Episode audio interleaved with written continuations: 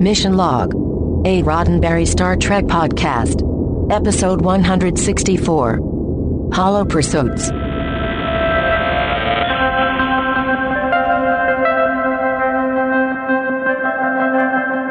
Welcome to another edition of Mission Log, a Roddenberry Star Trek podcast. I'm John Champion. And I'm Ken Ray. Each week on Mission Log, we talk over a Star Trek story, sifting through for messages and meanings and elements that might be beneficial in this 21st century world in which we live. This week, Hollow Pursuits. Hello! Hello! that, that, never gets old for me. You know, it, it, it's, uh. it's so it's hollow and challah. Like, yeah. like the bread. I, which I love. Drives I love my wife insane though, because she likes to use it. She likes to cook with it. She likes to do things with it. Mm-hmm. And every time she says, "Will you go get me a, a loaf of challah?" Yeah, there's there's absolutely nothing I can do except But make it- that not noise. confuse ho- hollow with holo because you know the the holodeck H O L O. This is of course H O L L O W. So we've just so many versions. Hmm. And yet, do you, do you think those two things might have anything to do with each other? I'm going to say that be related. Yeah, well, maybe we'll find out when we talk about it. But we got a lot of stuff to do before we actually start talking about that. Got to talk about some other things, like how people can get in touch with us. Uh, Mission Log Pod. I, I'm doing a weird read on that. It's good. Mission Log Pod is the address to find us on Facebook, Skype, and Twitter. If you'd like to leave us a voicemail, we would love that. 323 522 5641 is the number to call. Our email address is missionlog at roddenberry.com. Our show website, including discovered documents, is uh, at missionlogpodcast.com. And please do remember, we may use your comments on an upcoming episode of Mission Log. All kinds of upcoming episodes coming up, but right now, there's trivia coming up right now. Thank you, Ken. Today's episode, Hollow Pursuits, was written by Sally Caves. Now, Sally's real name is Sarah Higley. She is an English professor at University of Rochester in New York, and this is her first and only contribution to the next gen, uh, though we will see her name again in Deep Space Nine. But in fact, those are her only produced scripts at all. Uh, though she has been published for fiction writing in journals and books a few times before, uh, she submitted her story idea through an agent and worked with both Ira Steven Behr and Melinda Snodgrass to hone down the six different plots she had pitched into one story. Now, it was directed by Cliff Bole. We've talked about Cliff Bole before, and today's episode got an Emmy nomination for hairstyling. Oh, I will say the hair was really great in this It episode. was really stood out. It we was- have a lot it of hair. amazing. Yeah, 45 minutes remaining of hair notes in today's podcast. Um, some fun props to point out. Uh, the glass we see in 10 Forward was first seen in Star Trek 3. They just hang on to their glasses as long as they can. And uh, the test device that uh, Chief O'Brien uses in the transporter room is actually a real world device used by the Navy. It's called a sonobuoy. And uh, yes, many people have pointed out that in the holodeck, Wesley is dressed as the Blue Boy. That is Thomas Gainsborough's painting from 1770 that now hangs in the Huntington Library in San Marino, California. The portrait is four feet tall, just about life size, and is believed to be a rendering of Jonathan Buttall, the son of a wealthy hardware merchant. Now, Dwight Schultz as Lieutenant Reginald Barclay. This is a role created for him. He was a fan of Star Trek, and like Whoopi, he let it be known that he wanted to be on the show. Only this time he told Whoopi they were working on a movie together, and she let the production know. Uh, Schultz is definitely best known for playing Howling Mad Murdock on the A Team, and he even had a cameo in the 2010 A Team movie along with co star Dirk Benedict. In fact, the name Reginald Barclay is used for Schultz's cameo scene. Now, he has said in interviews that he was a fan of the original Star Trek and really got a positive view of the future, that he respected Star Trek's ability to take on the big issues, where the A Team was more of a cartoon. He said that he would like to be more like Murdock in real life, but he is really more like Barclay. And it's also pretty well known that for a number of years, Schultz has been an active conservative political commentator and the host of his own political podcast, Howling Mad Radio. In more recent years, he's done a tremendous amount of voice work, and we will see him return to Star Trek. In the 24th century, a socially awkward diagnostics engineer was sent to the Enterprise by a commanding officer who was tired of dealing with him. This man promptly escaped into the holodeck. Still, if you have a problem, if no one else can help, and if you can find him, maybe you can get a day's work out of Reg.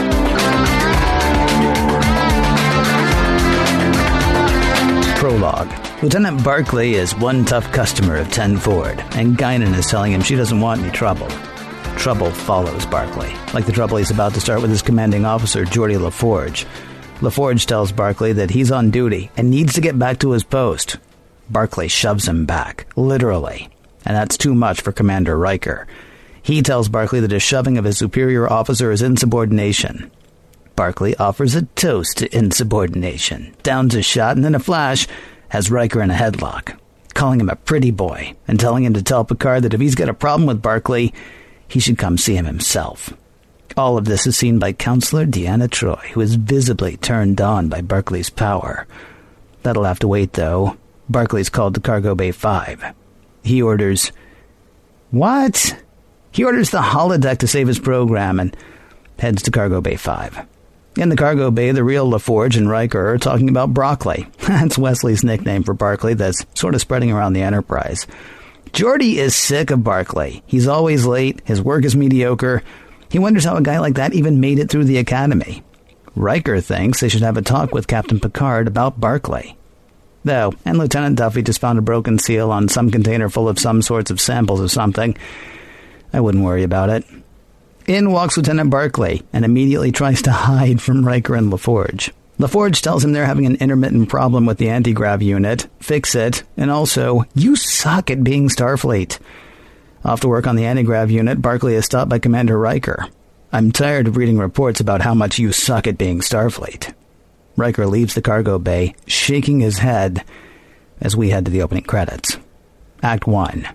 It was tissue samples in that container, by the way, donated by the Mikulaks for shipment to Nahmi 4. The samples could help kill an outbreak of Correllium fever on that world. I wouldn't worry about it. A little bit more about Barclay. He's timid outside the holodeck. It wasn't just being dressed down by Riker and LaForge. Having spent time working on the anti-grav unit, he's still nervous in his speech. But he tells LaForge that the anti-grav unit should be good now – Except it's not. It goes wibbly wobbly during Geordi's test of the unit, and another seal gets broken on another can of Mikulaks.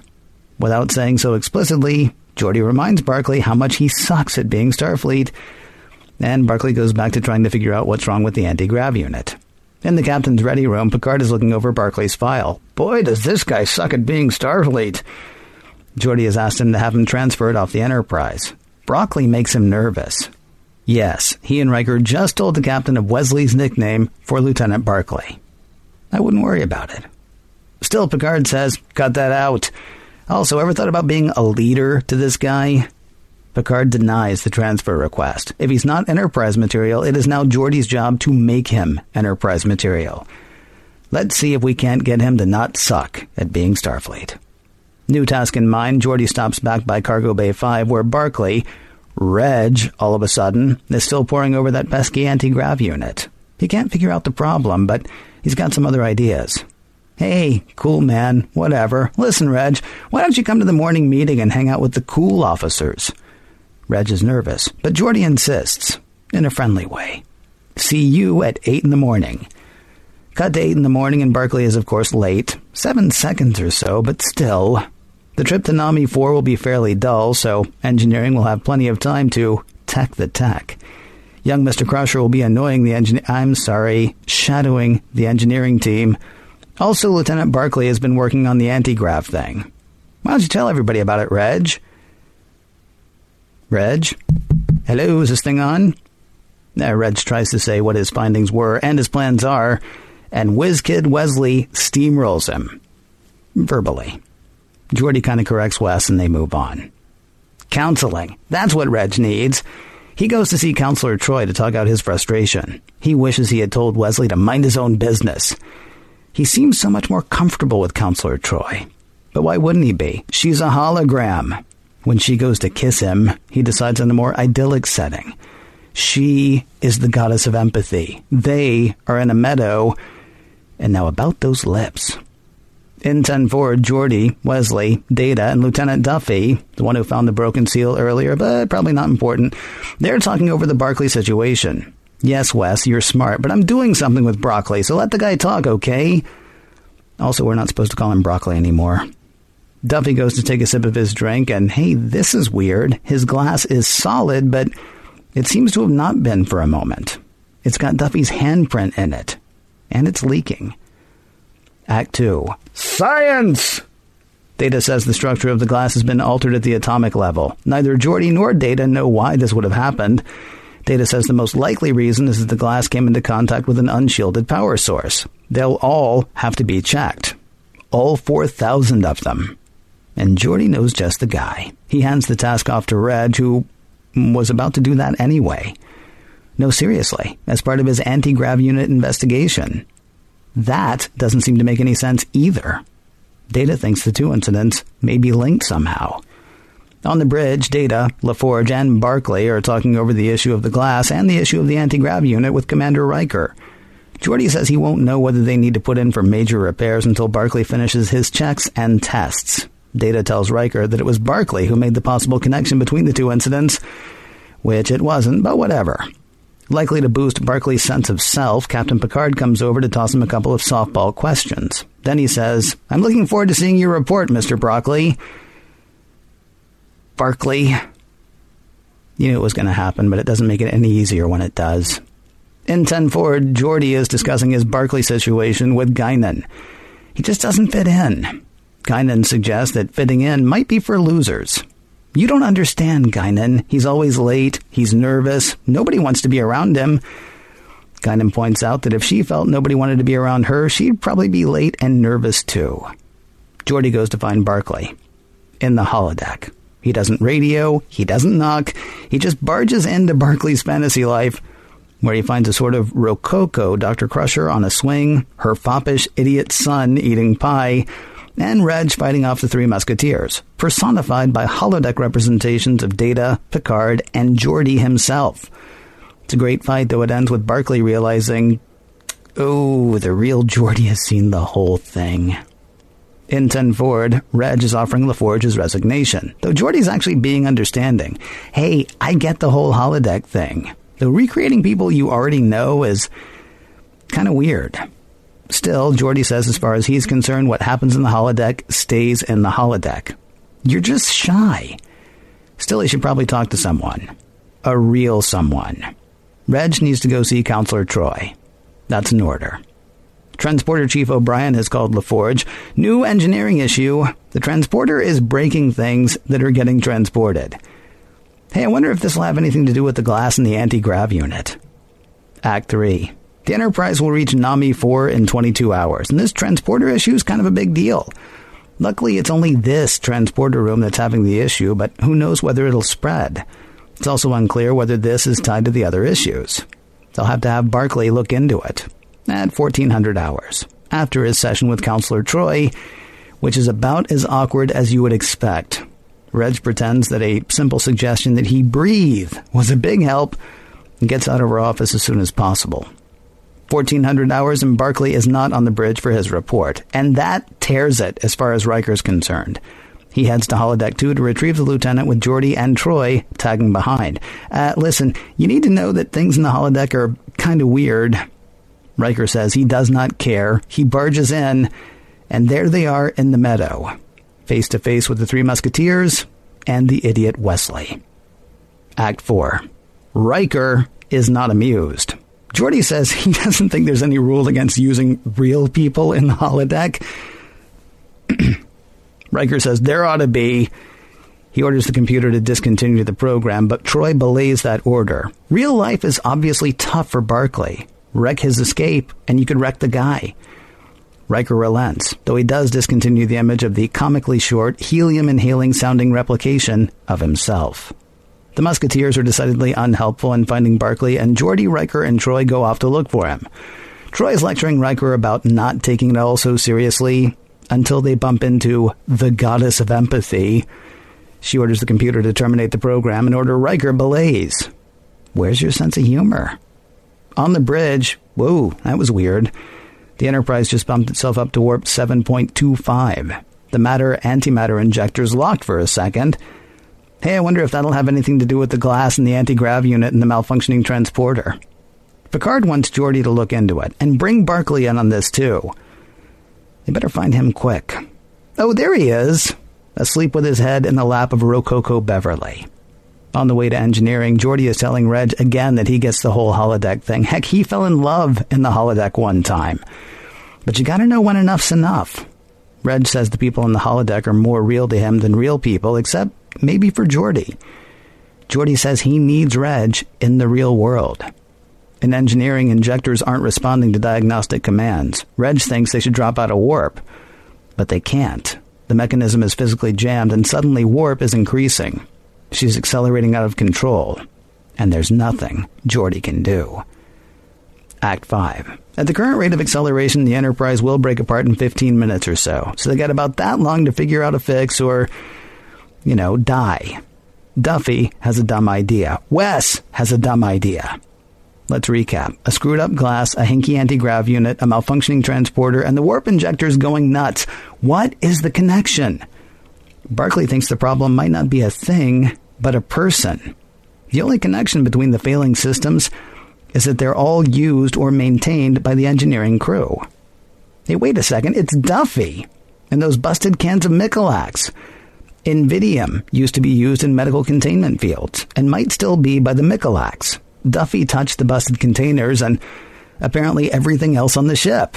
Now the Invidium is wreaking havoc. I say we kill Duffy. Or fix the problem, which they do at the very last second. Everybody helped, even the captain, but there's no doubt they couldn't have done it without Reg. It's a shame then that he'll be leaving them. On the bridge, all of senior staff and Wesley are assembled to hear his last goodbye. It's been a tough decision, but he has to go. He knows he'll always be welcome there, which makes it particularly difficult to leave. Captain Picard tells Barclay that it was a pleasure to serve with him, and Barclay tells. What? Barclay tells the computer to end and erase all of his holodeck programs. Eh, except for one. The end. Hey, how about a nice, cool glass of Micolax after the show, Ken? you know, when it's time to relax, it's Micolax, I think. I think that was Miller, actually, when it's time to relax. And for, for great times, make it Centauri times. And I don't remember what Michelob was. I don't remember. Yeah. They weren't the one with the bull, were they? No, that was Schlitz. That was Schlitz. Yeah, Yeah. Don't don't don't mix up your Schlitz. Don't say beer, say bull. right. hey, um, so I, I wanted to spend a chunk here, just Yeah. if we could, to talk about how good Dwight Schultz is, Okay. and and not just here, but but in a lot of shows. I mean, I remember being what like nine, ten, something like that when the A Team came on, Mm-hmm. and and he was just great, particularly to a nine or ten year old, because here's the crazy guy doing crazy things, and he was playing way over the top, but the risk would be somebody you know, playing someone who had no grounding in reality at all, or that could be seen as parody or making fun of of somebody. And and there's always, I feel like, in his characters, a glint of humanity in the eyes, and hmm. and you can see that there's more to the character than just those surface traits, and that's really not an easy thing to do. And and you can see why he would endear himself to audiences with that ability. Th- this is a perfect episode where here's a guy who on the surface we, we see the traits. He has the stutter. He doesn't look people in the eye. He's kind of fidgety with his hands. And all of these things could just come across as a guy imitating somebody who is nervous. Yeah. but i feel like he is good enough. He's strong enough an actor that you really just immediately feel some empathy with him um, and and really get him in a way that doesn't require everything to be explained. Yeah, there's um, yeah, it would be easy to do like the whole affectation thing, right? Where he has a twitch or he has a, um, it, it, he doesn't even have a stutter. That's the thing. I mean, it's not. This is a guy who is genuinely uncomfortable in his skin, and Right. and I think genuinely is the word there. I didn't get the sense that he was playing that in a way, you know, because he never really, he never really comes out of it. Like even in the parts where things are getting better, uh, he's still not he's still not 100 percent comfortable. Um, yeah yeah, he he did he he does a he does a very good job. Yes. Um, it's also worth pointing out here that there are some critics who have accused Star Trek through this episode uh, of kind of pointedly commenting on the perception that Star Trek fans are socially awkward, can't tell the difference between reality and fantasy, and it, it, has definitely gone on the record that people working on this episode flatly deny it. In fact, Michael Piller, has said that a big part of himself is Barclay. so, you know, they, this was about this character and about this incident. There wasn't any sort of underhanded.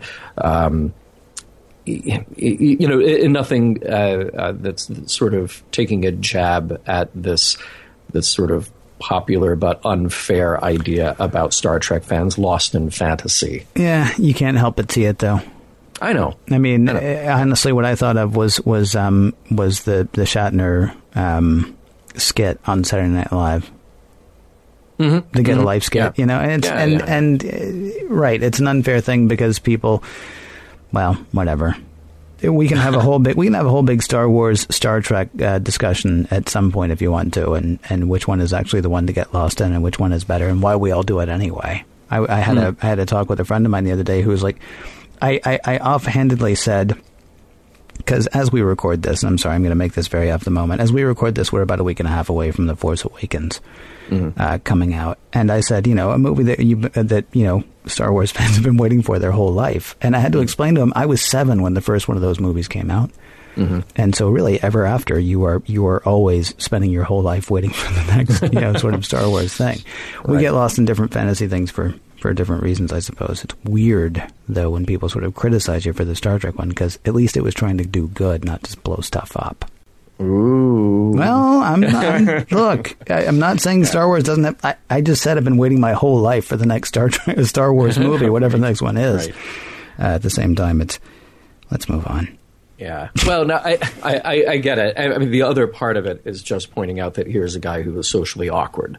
And, yeah, and true. again, and that's why I wanted to, to precede it with the thing about Dwight Schultz, because you could also just be saying, well, people who are into Star Trek are this nerdy, awkward, you know, uh, uh, the, the, this guy you can't can't associate with real people. So, and again, that's this popular but unfair perception. But you have a guy like Dwight Schultz playing that, and I think through every effort of this episode, through the writing, through Dwight Schultz's performance, uh, they definitely try to elevate it beyond something that that could be perceived as that. So, what I'm saying is, I get where people could see it, but I also I, I do not think that that was anywhere near the intention. Um, let me ask you something: If we didn't have Guinan here, do, doing her Guinan thing, mm-hmm. being the wise old sage of Ten Forward Lounge, would all of these other people have figured out what to do on their own? I mean, it took Geordi getting an order from his captain, but right. then sort of dragging his feet and complaining to the bartender, like, "Oh, I've got to work with this guy who I don't want to work with." Yeah. you know? So could we also talk about the fact that he's openly discussing problems with his subordinates in mm-hmm. in the bar with somebody yeah. who is not even even a member of the crew, really? I mean, I know Picard considers her a member of the crew, but she is the bartender. Right. Yeah. There's right. there yeah, there, there are a few questions of propriety. I know we're going to get to some of them in a bit, but yeah, yeah, yeah. Good thing she was there, and good thing that uh, you know Geordi has zero boundaries when it comes to talking about his staff issues. Right. Um, oh, uh, Barclay does refer to a flux capacitor, and a lot of people know that. It's kind of an in joke that that in the previous scene it had been a flow capacitor mentioned by someone else in the crew, but then when he reiterates the story to Deanna, he messes it up as a flux capacitor, and that was an intentional intentional little joke there. Thank you, Doc Brown.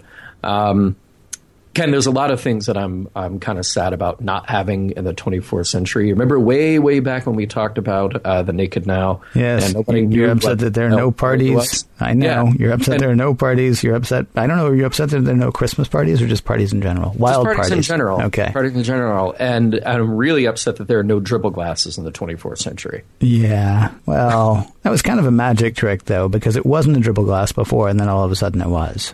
That's the best kind of dribble glass.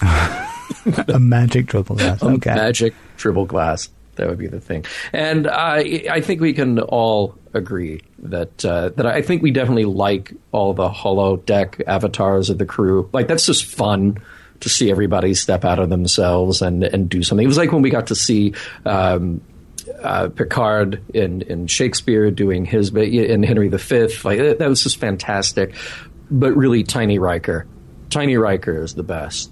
I, I think that's just um, if we if there's one takeaway from this episode, it's Tiny Riker.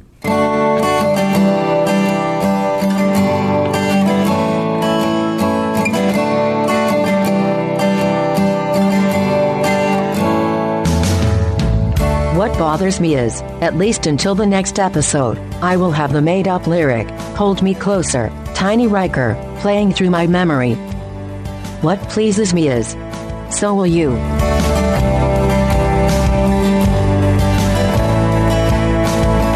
So you say one of the things that bothers you about the 24th century is yeah, the fact that nobody has wild parties anymore. Right. Uh, what was the other thing? I know we were just like, oh, no dribble glasses. No dribble glass. Yeah. So that's just being in the 24th century. Right. Um, living on a starship, though, you have put together j- just an incredible list of, of, of why you don't wanna. Now, I don't see, um, you know, a life of peeling potatoes on here. It, it, I would think that a life of peeling potatoes would actually be okay. As long as you don't have to do it on a starship. As long as you don't have to do it on a starship, and as long as you don't have a lot of oversight. Because, all right, let, us look at it from the, the top down. No privacy. Okay. First of all, and and that is definitely explained to us uh, with the fact that there are no locks on the holodeck door. Yeah. Uh, there's no doorbell, um, or just why doesn't anybody knock? No sense of uh, propriety. None whatsoever. Now, to you know? Riker's credit, he did try to call. Right. He did. Yeah, Geordi did not. Geordi left no. the bar, and maybe it's maybe it's all the synthahol talking, but Geordi left the bar and went straight to the holodeck once he found out that's where he was. Didn't say, "Hey Reg, why don't you meet me at ten forward?" or "Hey Reg, why don't you meet me in engineering?" or right. "Hey Reg, cover up because I'm coming in." Right. right. Or how about a new thing? How about a new thing? When uh, when you're running your holodeck program, but the door opens because somebody from the outside is coming in, the program changes. It's like having the escape button on a web browser.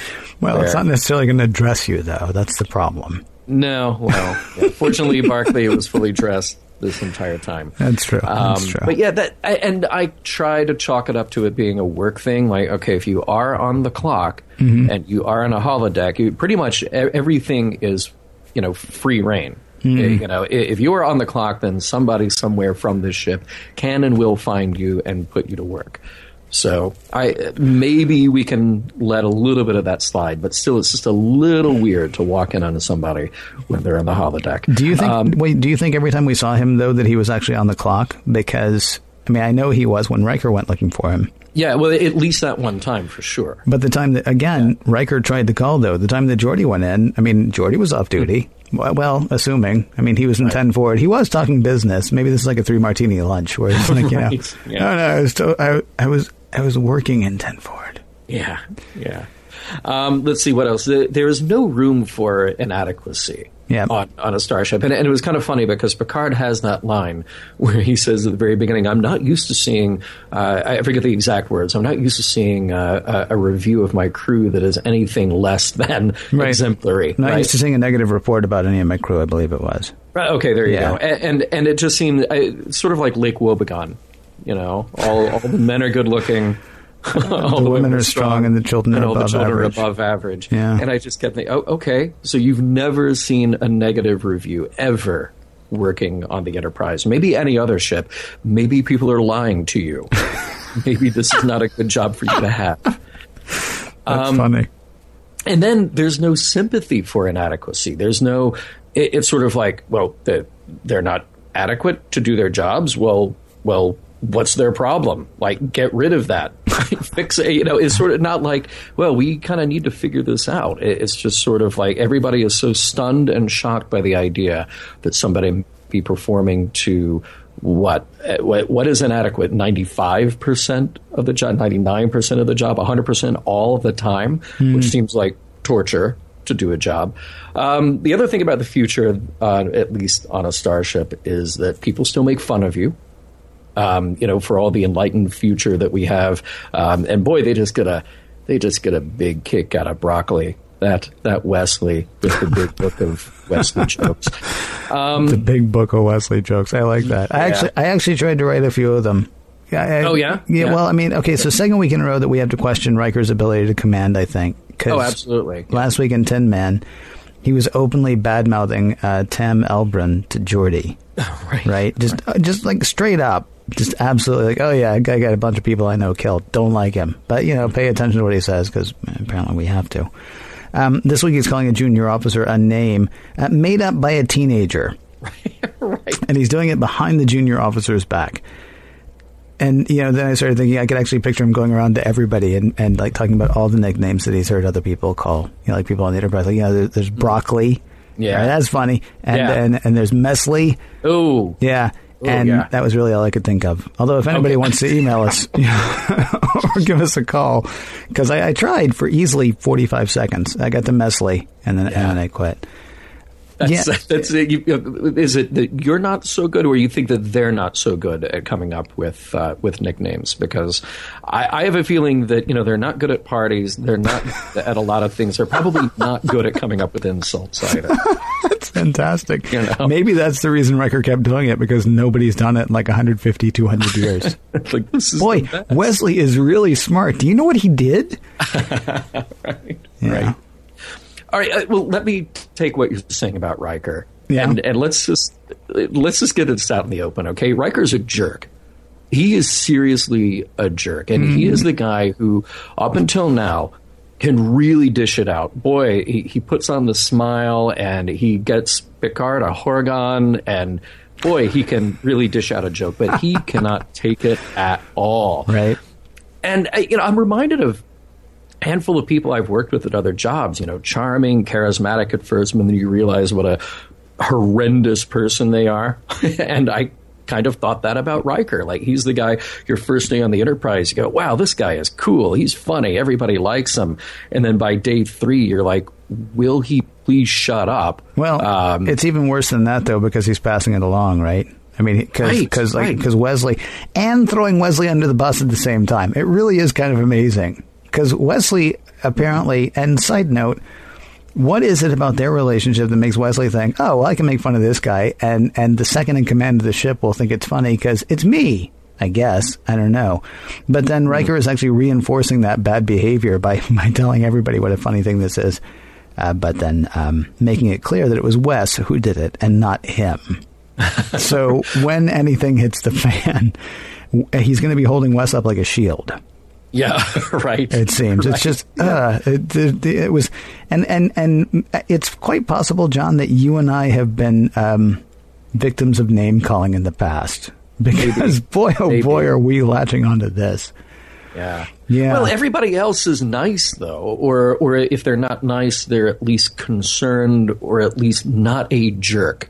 Who You know that that's kind of the standard that I'm holding. They're not a jerk about it. you mean in general or in this episode? Because In this episode, oh, I disagree. Who's nice in this episode? Who's nice to him except for Picard? no, A- I'm and setting Data. I'm setting the bar low. I'm saying at least not a jerk about it. Okay, well, well, Wes is it. actually Wes is actually using the name, right? He's the one who made up the name. Mm-hmm. Uh, Duffy actually uses the name just in like polite conversation, not even making a joke. He's like, "Yeah, broccoli's a broccoli's a tool." this is not even. Um, Troi is also nice to him, but it's kind of her job. yeah. Yeah, Yeah. Yeah. I kept wondering if, if people are like this at Starfleet. I mean, Yes. what, what what was this like working your way up the ranks and and what does it say that Barclay kept passing? Well, he is good. I mean, here's Yeah? the thing: he is good. Geordi says. Um, uh, so, so Data figures the whole thing with the glass, right? And he says it, it's it's an unshielded power source. It, it probably the glass probably came into contact with an unshielded power source. That's the only way this makes sense. And it really doesn't make any sense because it's a glass. There aren't many Right. places it could go, and how they're going to like check all four thousand power sources on the Enterprise because of glass. It, it's pretty much been in 10 Forward the whole time. Meanwhile, that stuff is shooting holes through their bodies with radiation. Right, right. But, but oh my god, the glass. Yeah. So okay, but here's the thing. So they go over to and and Geordi really seems to think that this is basically just busy work, and I was just going to give it to Barclay. And it's almost like it's punishment because Barclay is Barclay. He's like, oh, I know just the guy to do this. Hey, Barclay, go do this thing that I don't want to do. And Barclay's like, oh, yeah, I was about to do that anyway because it makes sense that this might actually work. So, I mean, Barclay's good at what he does Mm-hmm. when he actually gets to doing it. Yeah. when he gets But I- around to it, I would say. Yeah, but I, I, I don't know. There, there's something about the structure here that that leaves some questions because he made it through Starfleet being good. Good but awkward, which is fine. Mm-hmm. You know, again, this that that should be fine in the greater scheme of things. Yes. But then he sort of keeps getting passed along because he's good but awkward everywhere he goes. And we know that he's already been sent to one ship, and now he's saying voluntarily, well, I'll go to another ship. I'll take myself out of this situation too. Um, so maybe there's a, a, a hole in the way that this happens in the structure of Starfleet that lets this thing keep going, keep keep perpetuating. I ask myself, how do you solve a problem like Barclay? I mean, and not that his personality is a problem, uh, because he's good at his job in the sense that he has knowledge. He's mm-hmm. bad at his job in the sense that he doesn't show up, that he gets flustered, and that he doesn't speak up to actually solve the problem when he can. And Picard's answer to the people around him is, well, we'll make him good at his job Right. make him do his job. And I know that I've been in situations like this before where I've been responsible for certain people at certain jobs. And you kind of take a look and you go, wow, for whatever reason, they can't do this or they're not willing to do this. And that's the interesting thing about Barclay is that he can do the thing, but he's not willing to do the thing because it's such a miserable experience for him. And I, I don't know, well, I think we'll get to this in the wrap up, but I, I don't know that I'm satisfied with the answer of how all of this comes together. Hmm. Well, maybe we should save that to the wrap up then. Maybe we will. All right. Um, it is it is interesting that you know if anybody is going to get Barclay, it's LaForge, and, and I really wish that there were more of that. I well, I love the fact. i- i- The problem is, I actually remember that whatever it was that happened with LaForge in the holodeck is going to be revisited. I love the fact, though, that that uh, th- there's a certain level of discomfort around this.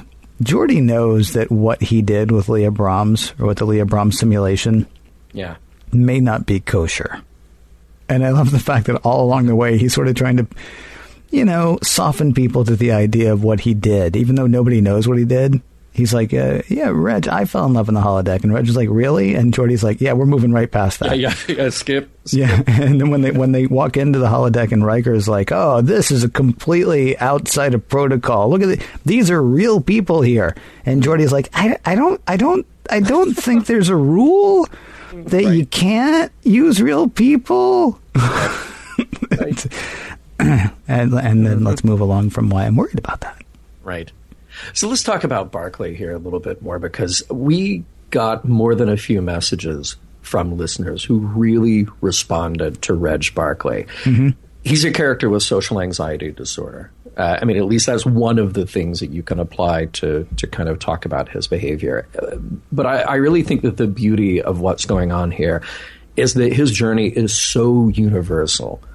I mean, we've kind of had some fun with the idea of this fantasy world of Star Trek and, and how difficult it is, and that structure that we kind of understand, and all of these perfect people around him who are perfect at their jobs, you know?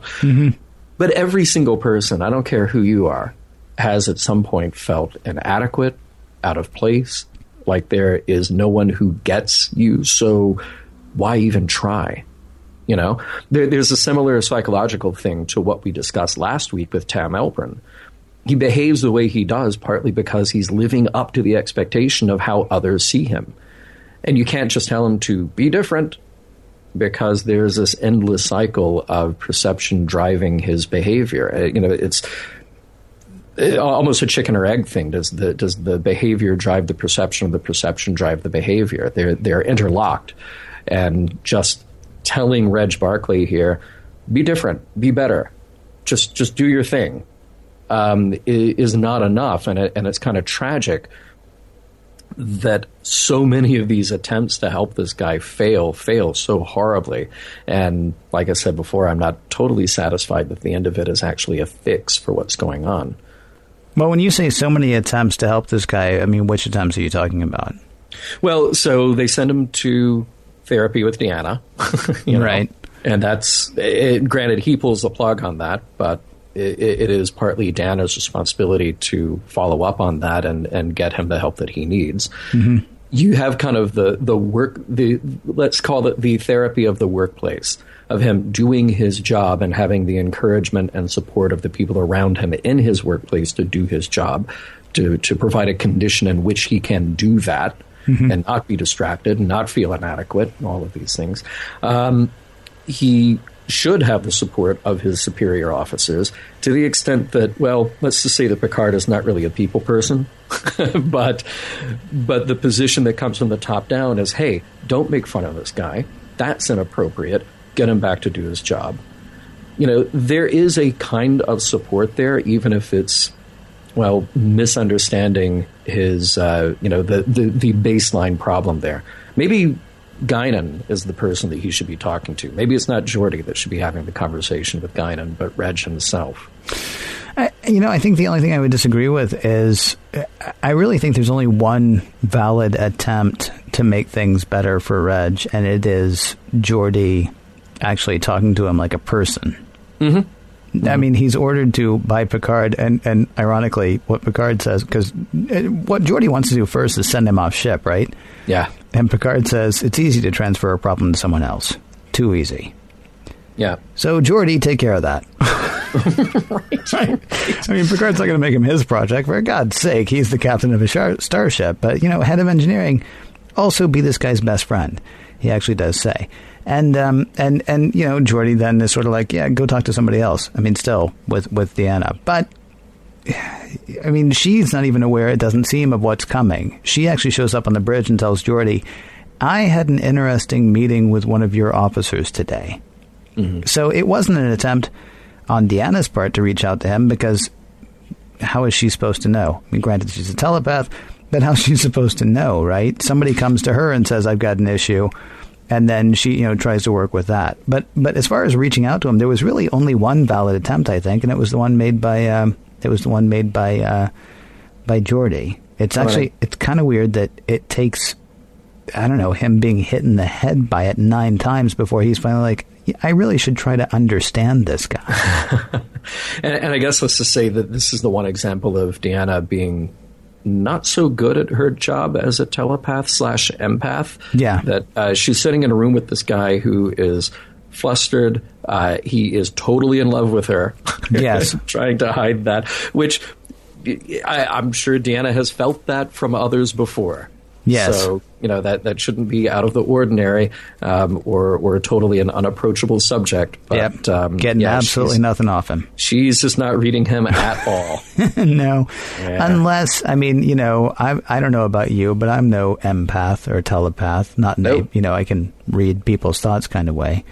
Mm. Uh, maybe there's just so many conflicting things going on there that she doesn't even read the part about he's totally into me. Because, you know, what's louder is he's totally not into talking to anybody or being outside. right. Right. I don't know. Maybe. I love um, one of those Dwight Schultz moments that you were talking about, but there's a fantastic exchange uh, between Geordi and Barclay where you know, Geordi says, You're just shy.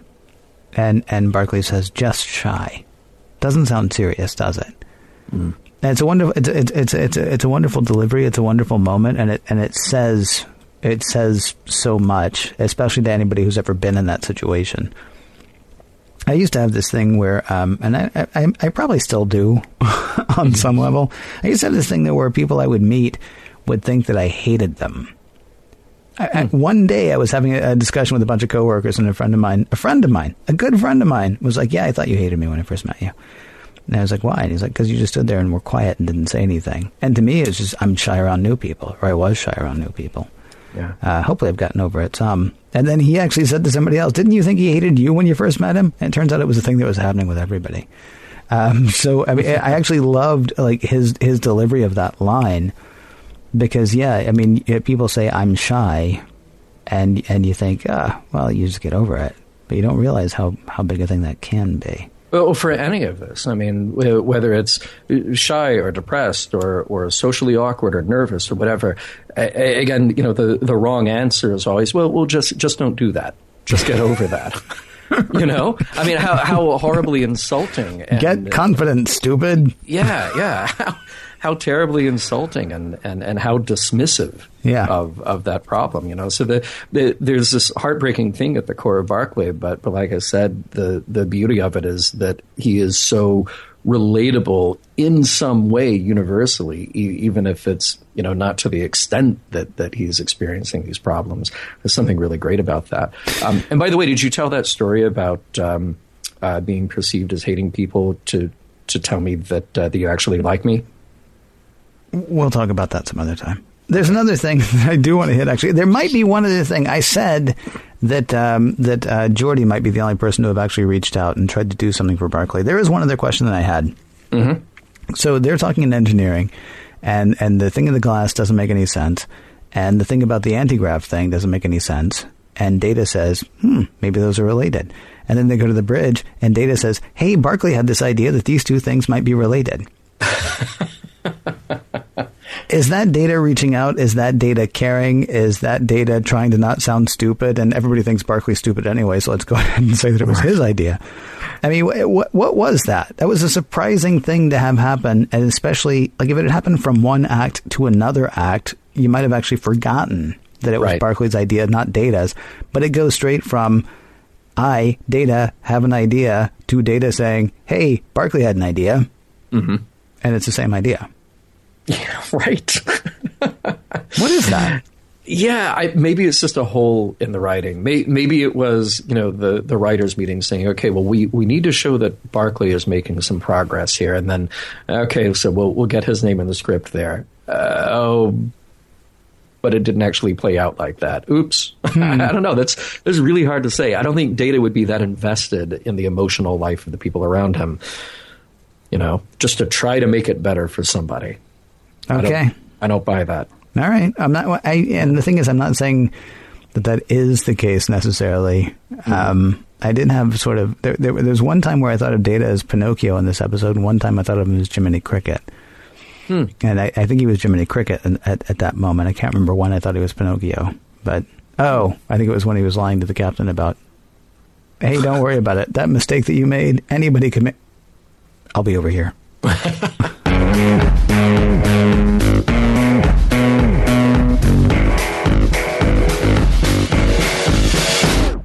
Reg has learned a lot this week. Now, let us see what we have learned from him.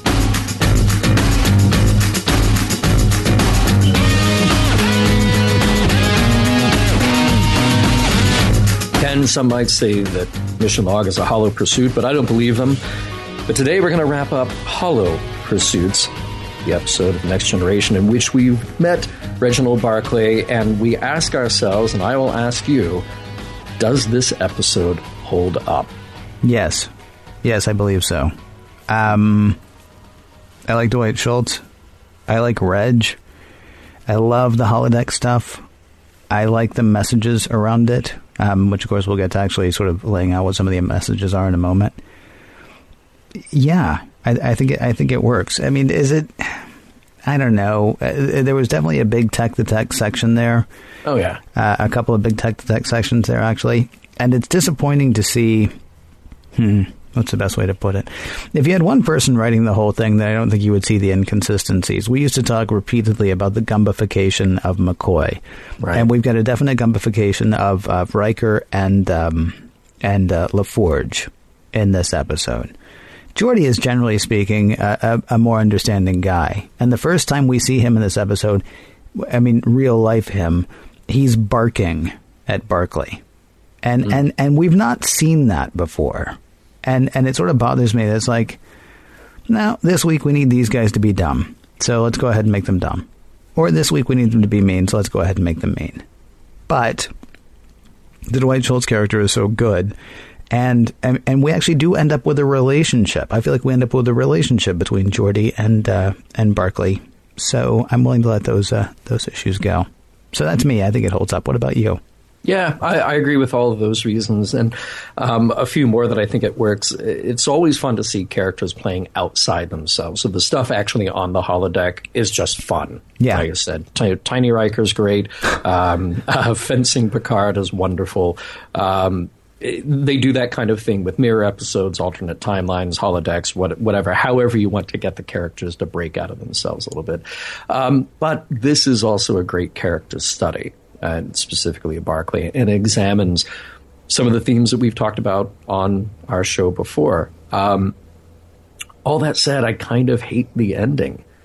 Um, Barclay gets over his problems, and you know, put that in air quotes if you want, at least for now. And, and I do know that we will have more of Barclay down the road, uh, but let's just talk about this episode on its own for now. Um, but you know, he happened to be a small part of the team that saved the day. Mm-hmm. Um, what about the days when he's not that guy? there are all the days that led up to this day that he was not that guy, and then going forward, there will probably be many more days where he is not that guy. We see him delete his holodeck programs, except, except for, one. for one except for one, you know. So I don't buy that that's over. And, and, yes, again, I know that it's not, but we're just talking about what we get here. Um, there's no reason. To, uh, forgive me. I, I feel mm. like you're maybe being a tiny bit unfair, though. There's no reason to assume that everything's going to be fine or that everything's going to be over. Go um, go to the Whedonverse when mm-hmm. when Willow was playing around with magics and she was playing around with them a little too much, and that got to the point where she was lying to people about it, and then she finally did walk away a little bit, and then she ended up falling back into it. Or mm. you know, if you've been if you've had the misfortune of helping an alcoholic in your life, how many times have you heard them say they're going to stop? I mean, it, it's not. I mean, it, I don't necessarily feel like everything is fine for Reg at the end of the episode. I feel like at the end of this episode, Reg feels like everything is fine for Reg. But the fact that he goes ahead and saves one program, I mean, he's already leaving it possible for himself to slide back in. And I'm not saying this whole thing is like a giant addiction issue, although it's funny because what did, what did Geordi say? You're going to be able to write the book on holoddiction. Holoddiction, yeah. So they've actually yeah. got a term for it, unless he's just being clever right then, but whatever. Um, I, I, I, I guess it holds up more for me because just because everything seems okay right now doesn't mean that everything's actually okay. Do you know what I mean? Yeah, yeah, okay. I, I, I get it. I don't know. It like I said, I'm trying to watch this purely in the context that it was given, just purely with, with what we're given here, even though we know that there will be more of Reg. And I, I, do feel like there's sort of dangling this idea in front of you that, well, today was a great day for Reg, and, and he really he really made some progress, even to the extent that we we don't have to worry about him anymore. Hmm. Well, I, I, feel, I, feel, like you're sort of drawing a line further than the 48 minutes, but okay. Fair enough. All Fair right. enough. Um, I, I, do think there's some other really cool things here. Like, um, I, I, really love the idea, actually, of the holodeck as a counselor. Now, the problem is that Reg has programmed his version of Deanna to be his version of Deanna. Yes. Um, but there's something kind of cool about the idea that you can program the holodeck for exactly what you need um, as a counselor uh, uh, for some kind of training or psychological support or therapy, because it might actually be easier in some respect to get along with that technology than a person. Um, so I, you know, if a holodeck were to ever be a, a, a, technology that is real, I think that's a great use for it. That's kind of cool. Um, and I do like the exploration of the idea of ethics of recreating your fellow crew members. Um, it's sort of weird because it shows that he's obsessive about work. he kind of can't get out of that. Um, but on the other hand, it's still nobody's business what he does with those avatars. Um, there's just so much here, and, and, of course, the the foundation of what's here is this great character that we're given. So, um, unequivocally, I say that this holds up for sure. Now, let's talk about messages. Okay. you do you want me to, or do you want to? Okay. Yeah. Um, I think it might have been an allegiance when we talked about uh, one of the messages being that everybody has a part to play. Mm-hmm. Because wasn't there like there was the um, there was the sort of the cowardly person, and there was the uh, sort of just like all brawn person, Mm-hmm. But they all had to come together to finally uh, make something happen. Uh, that's much more evident in this episode. I mean that that this guy who could have been totally discounted, this guy who could have totally been just you know got no part to play. I mean, he actually ends up being the one to save the ship. Now, of course, you, you kind of know that that kind of thing's going to happen because we're right. concentrating him an awful lot, but still, it is sort of neat to see that play out. We've also talked a lot of times about people uh, stepping up more when more is expected of them. And we get that here. Geordi says, come sit at the big kids table. You know what I mean? Or come yeah. sit at the cool kids table. Or come sit at the grown up table. And he goes to sit at the grown up table, and it turns out he has grown up things to offer that nobody had really expected because they've just sort of been like, ah, he talks funny and he's uncomfortable and he got here seven seconds late and yeah, he's useless. And it turns out, no, mm-hmm. you just, you know, kind of have to maybe meet him where he is a little bit, but then suggest that he come meet you where you are too. There's also a reminder here to think outside the box. Uh, they're all looking for connections that are logically, I mean, they're looking for logical connections, but they are connections that are logically not there. And so Reg gets illogical in his thinking, or gets creative in his thinking, which is a big part of what Guinan had been talking about, about what a creative guy Reg was. And of course, it's his creative thinking that saves the day.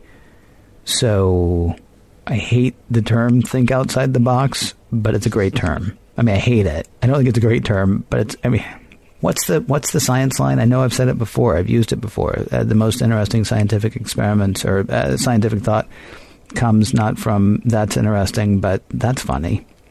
Yeah, yeah. I yeah, can't remember what the eureka exa- moment. It's the, the that's funny or that's interesting. Yeah, yeah. exactly. Well, no, not it, it's not even that's interesting. It's it's that's yeah. funny. Yeah, I know because I remember thinking that's awesome. Um, so I mean, yeah, there there are a bunch of sort of neat messages like that. I suppose. Um, what about you? I agree with all of that. I, I like that we learn a little more about the other characters around Reg Barclay. You know, it's one of those situations where, um, like we were talking about with Lal in The Offspring, that the, the direction for the writer there, Rene Echevarria, was you have to, if you're creating a character, that creator has to support what we know about other characters. And we get a little bit of that here. Um, it's a little it's a little rough going, I would say, at some points. We get some insight into Geordi. We get a little more insight into Guinan. Um, Riker comes across as a jerk. um, I, I, really wondered about Picard at some point because, as I said before, he's not a people person.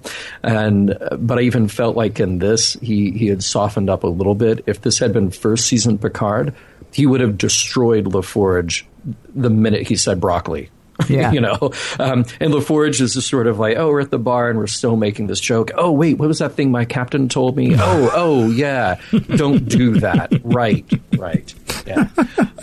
Um, so there's other stuff in the in the surrounding relationships that that are cool, and it's fun to see the moments of realization with Riker and Deanna, the moment of realization when they meet their holodeck avatars. All that stuff is great. Um, I, I think that a message that I would go with that uh, kind of piggybacks on your first message is this idea that Star Trek has shown us the times when our, our enemy, and that's in big air quotes as well, is not our enemy. And in this case, rather than the enemy, it's the guy right under our noses who shouldn't be overlooked, overlooked at best, or treated as an outcast at worst. Everyone has value, everyone has a contribution to make we're not always so good as individuals living up to that. So I'm glad that they present this as part of the character journey too, not just um, not just sort of the, uh, the the hit you over the head lesson, but this idea of people having to learn this along and and maybe not always making the best decisions. Uh, and maybe not not always having the right answer when it comes to working with Barclay. Um, but this is a, a deep, multifaceted character who I know, I know we'll get to see more of. And I'm assuming that we think that all of those messages do hold up.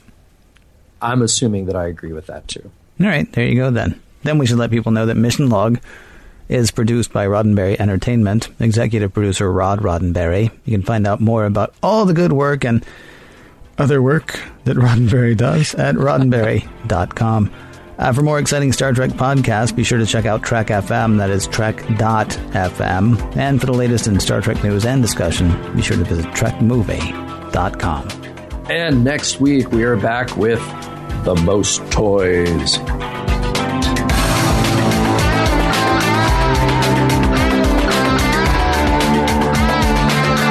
Some of the music for Mission Log provided by Warp 11, online at warp11.com, and from the album Messages by Kitheory, free to download at kitheory.com.